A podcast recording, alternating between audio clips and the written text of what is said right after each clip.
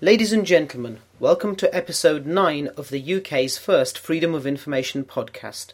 I'm Ibrahim Hasan. In September and October 2007, the Information Commissioner published 38 decisions, whilst the Information Tribunal published 9. I'm here to guide you through some of these. In this episode, we'll be discussing decisions involving vexatious requests and what makes them such, disclosure of celebrity pay packets by the BBC, disclosure of staff attendance at work, the applicability of Section 21 to information on the Internet, the link between the fees provisions and Section 16, the first tribunal decision on disclosure of dead people's information, and disclosure of information about police speed meters. Over the past few months, there have been many decisions which have clarified when a public authority can treat a request as being vexatious the number of requests received, the language used, and the intention of the applicant can all be taken into account when deciding whether Section 14 should be invoked. A recent Information Commissioner decision goes slightly further. In East Riding of Yorkshire Council, dated the 27th of September, the complainant requested information from the Council relating to its health and safety policies and procedures, particularly where the documents addressed how risk is assessed and managed. The Council refused to comply with the request on the grounds that it considered it to be vexatious. It stated that dealing with the complainant's requests was extremely time consuming because he submitted multiple requests on the same theme, referred to different requests in one email, incorporated new requests into his email responses, creating a snowball effect, and mixed questions and requests for information together. The Commissioner agreed with the Council. In his view, the available evidence demonstrated a pattern of requests, and even though the request in question may appear reasonable in isolation, considered in context, it can be judged as obsessive and unreasonable. The complainant appeared to be using this request for information as a continuation of his previous requests and complaints to the Council. The Commissioner also based his view on the previous independent knowledge of the complainant's relationship with the Council, which he'd gained through his investigation of two other complaints relating to the same issue. The importance of complying with the Section 16 duty of advice and assistance when applying the fees provisions has recently been emphasised by the Information Tribunal. Robert Brown and the Information Commissioner and the National Archives, dated the 2nd of October, concerns a solicitor who claims he is the illegitimate son of the late Princess Margaret. In case you're wondering, that makes him 12th in line to the throne. The complainant originally made a request for any information held by TNA in relation to Princess Margaret's affair or any illegitimate children born to Princess Margaret. This was initially refused, so he made 637 requests on the grounds previously stated to individual closed documents displayed in the TNA online catalogue. TNA relied on Section 14.2 to assert that all the appellant's individual requests were identical or substantially similar and that therefore it was not obliged to comply with them. The tribunal felt that this view misconstrued Section 14.2. The appellant's requests were for information from specific records. If TNA had complied with the request in relation to one specific record, and the appellant had then repeated the request for information from the same record, Section 14.2 would have applied. However, a request for information relating to the same subject from another record is not an identical or substantially similar request for the purposes of Section 14.2. TNA also tried to argue that the cost of complying would be over the £450 limit. The tribunal ruled that Section 12 and 16 must be viewed together. If a public authority claims it is not obliged to comply with a request for information on cost grounds, it would need to consider whether, with reasonable advice and assistance, the applicant could have narrowed or redefined his request such that it could be dealt with without exceeding the cost limit. In the present case, the tribunal found that it would have been reasonable to expect TNA to advise the applicant to phase his request in intervals of more than 60 days and to assist him to do so in a manner that was logical, took account of his priorities and the nature of the searches that TNA could offer, as well as TNA's knowledge of the time that would have been involved. Failure to do so meant that TNA's cost estimate was not done on a reasonable basis. Section 21 of the Act allows a public authority to withhold information which is reasonably accessible by other means. Usually, this means pursuant to another legal right of access or via the public authority's publication scheme. It now seems that information which is publicly available on a website is also exempt under Section 21. In a decision involving the Cabinet Office, dated the 27th of September, the complainant made a request for details of the person or persons who drafted the executive summary of the Iraq dossier. The public authority refused the request under Section 21 of the Act, as it said that the issue had been considered as part of the Hutton inquiry and that this information was available on the inquiry's website. The Commissioner found that the public authority had applied Section 21 correctly.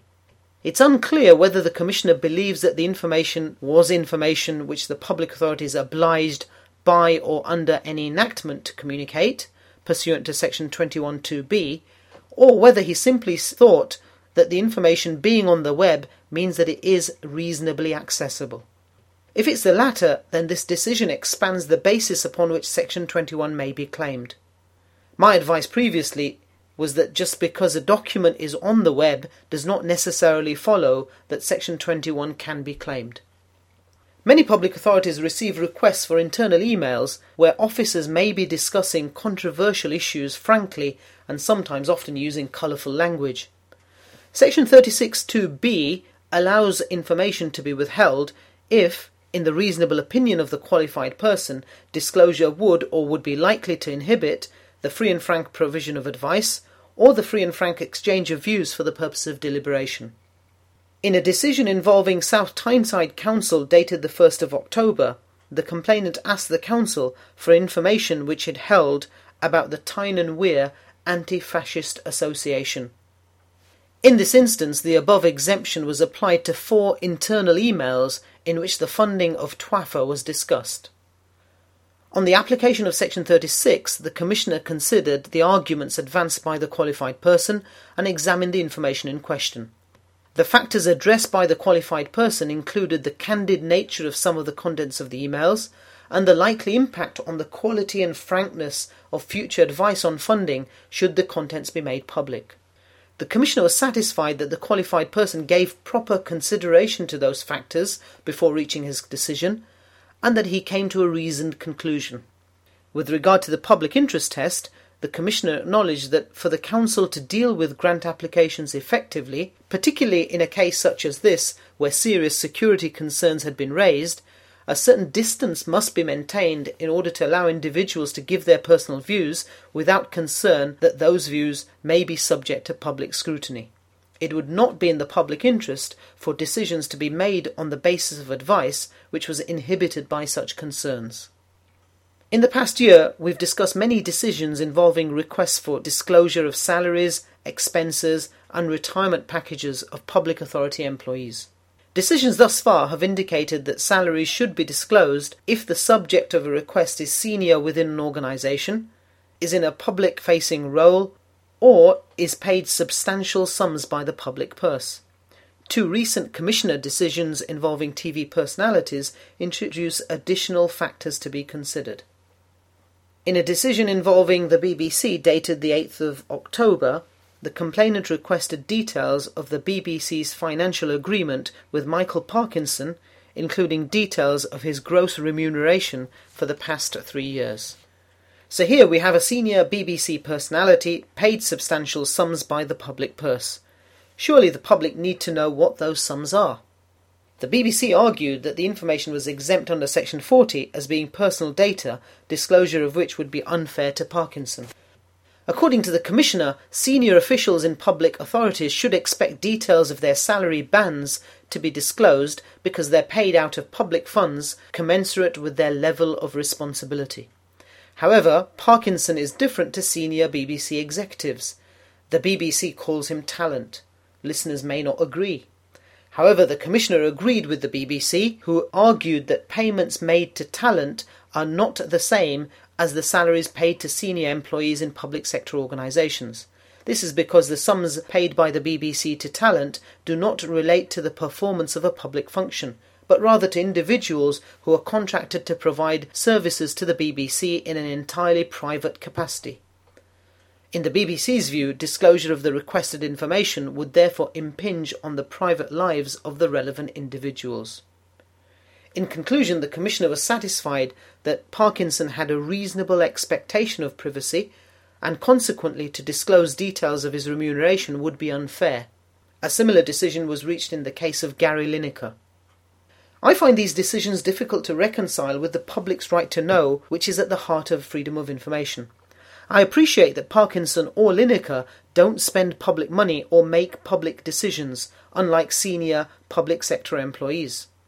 But they do get paid large sums out of the public purse, and the public has a right to know what they get paid so they can decide for themselves whether those individuals are worth it. Also, I believe that this decision, if it's applied across the board to non celebrity individuals providing services to public authorities, it would have an adverse impact on the scrutiny of public authorities. Does it mean that if I provide training services to a local authority, then I have a right to privacy in terms of what I'm paid? After all, whilst I'm not as famous as Parkinson, I too, like Parkinson, am often contracted to provide services in a private capacity. Where does it leave public scrutiny? Or was the decision based on the subject being famous? In which case, what about us mere mortals? This decision to me raises more questions than it answers. Do the public have a right to know whether someone attended work on a particular day? The answer is clearly no. In a decision involving Cambridgeshire County Council, dated the 10th of September, the complainant requested information as to whether an individual had attended work on a particular day. The council refused to supply the information based on section 40 personal data. It even refused to confirm or deny the existence of the information based on the same exemption. Following the Commissioner's intervention, the Council was required to confirm to the complainant that it did hold the information. However, the Commissioner agreed that it was personal data and should not be disclosed. This decision is currently under appeal to the Information Tribunal. It'll be interesting to see what comment the Tribunal makes of the application of the duty to confirm or deny in such situations. I would have thought that even to confirm the existence of the information is telling the applicant that the individual works for the public authority. This itself may be personal data. Every month, there are Information Commissioner decisions involving requests for access to dead people's medical records. Finally, we have an Information Tribunal decision on this subject. In Bluck, an Information Commissioner and Epsom and St Helier University NHS Trust, dated the 17th of September, Mrs. Bluck sought access to her daughter's medical records to establish what happened when her daughter died. The hospital refused to release the information without the permission of her daughter's husband, which was not forthcoming. The Commissioner's decision to allow the use of Section 41, breach of confidence, to withhold the information was upheld by the Information Tribunal. It decided that all the requisite elements of breach of confidence were present Disclosure was being sought of sensitive medical information, and it would be contrary to the deceased's reasonable expectation of confidentiality to disclose the information. The tribunal further ruled that the public interest in maintaining confidentiality in the medical records of a deceased outweighs the countervailing public interest in disclosure. The tribunal also agreed with the Information Commissioner that the duty of confidence between doctor and patient must survive the death of the patient even though there was no direct case law on this point. For an in depth discussion on this decision as well as other decisions involving access to dead people's information, please see my article on my website, which is www.informationlaw.org.uk. It's also been published in the November issue of the World Data Protection Report. And finally, a decision about police speed meters a subject close to every driver's heart. In a decision involving the Home Office dated the 10th of October, the complainant requested a copy of an official handheld speed meter handbook and also a copy of the associated approved setup manual. The Home Office informed the complainant that he had already been supplied with the former document but refused the latter document, claiming that the information was exempt from disclosure under Section 31 Section 41, and Section 43. The Commissioner evaluated all the arguments. In terms of Section 31, he ruled that there was no direct causal link between disclosure of the information and further crime and damage. As far as Section 41 and 43 goes, he felt that the arguments as to commercial sensitivity had not been fully developed. The handbook or parts of it were widely distributed and its usefulness to competitors was very limited. Soon listeners will be able to download the setup manual which may be used to challenge speed meter convictions. I think I will just continue to drive slowly. That concludes this month's podcast. This podcast was brought to you by me, Ibrahim Hasan. I specialize in all aspects of information rights law, particularly freedom of information, data protection, and surveillance law. My clients include local authorities, the NHS, and government agencies. If you'd like specific advice or training on any of your information law issues, please don't hesitate to contact me. Please continue to let me have your feedback. The scripts for all previous podcasts with clickable links are available on my website www.informationlaw.org.uk. Until the next time, goodbye.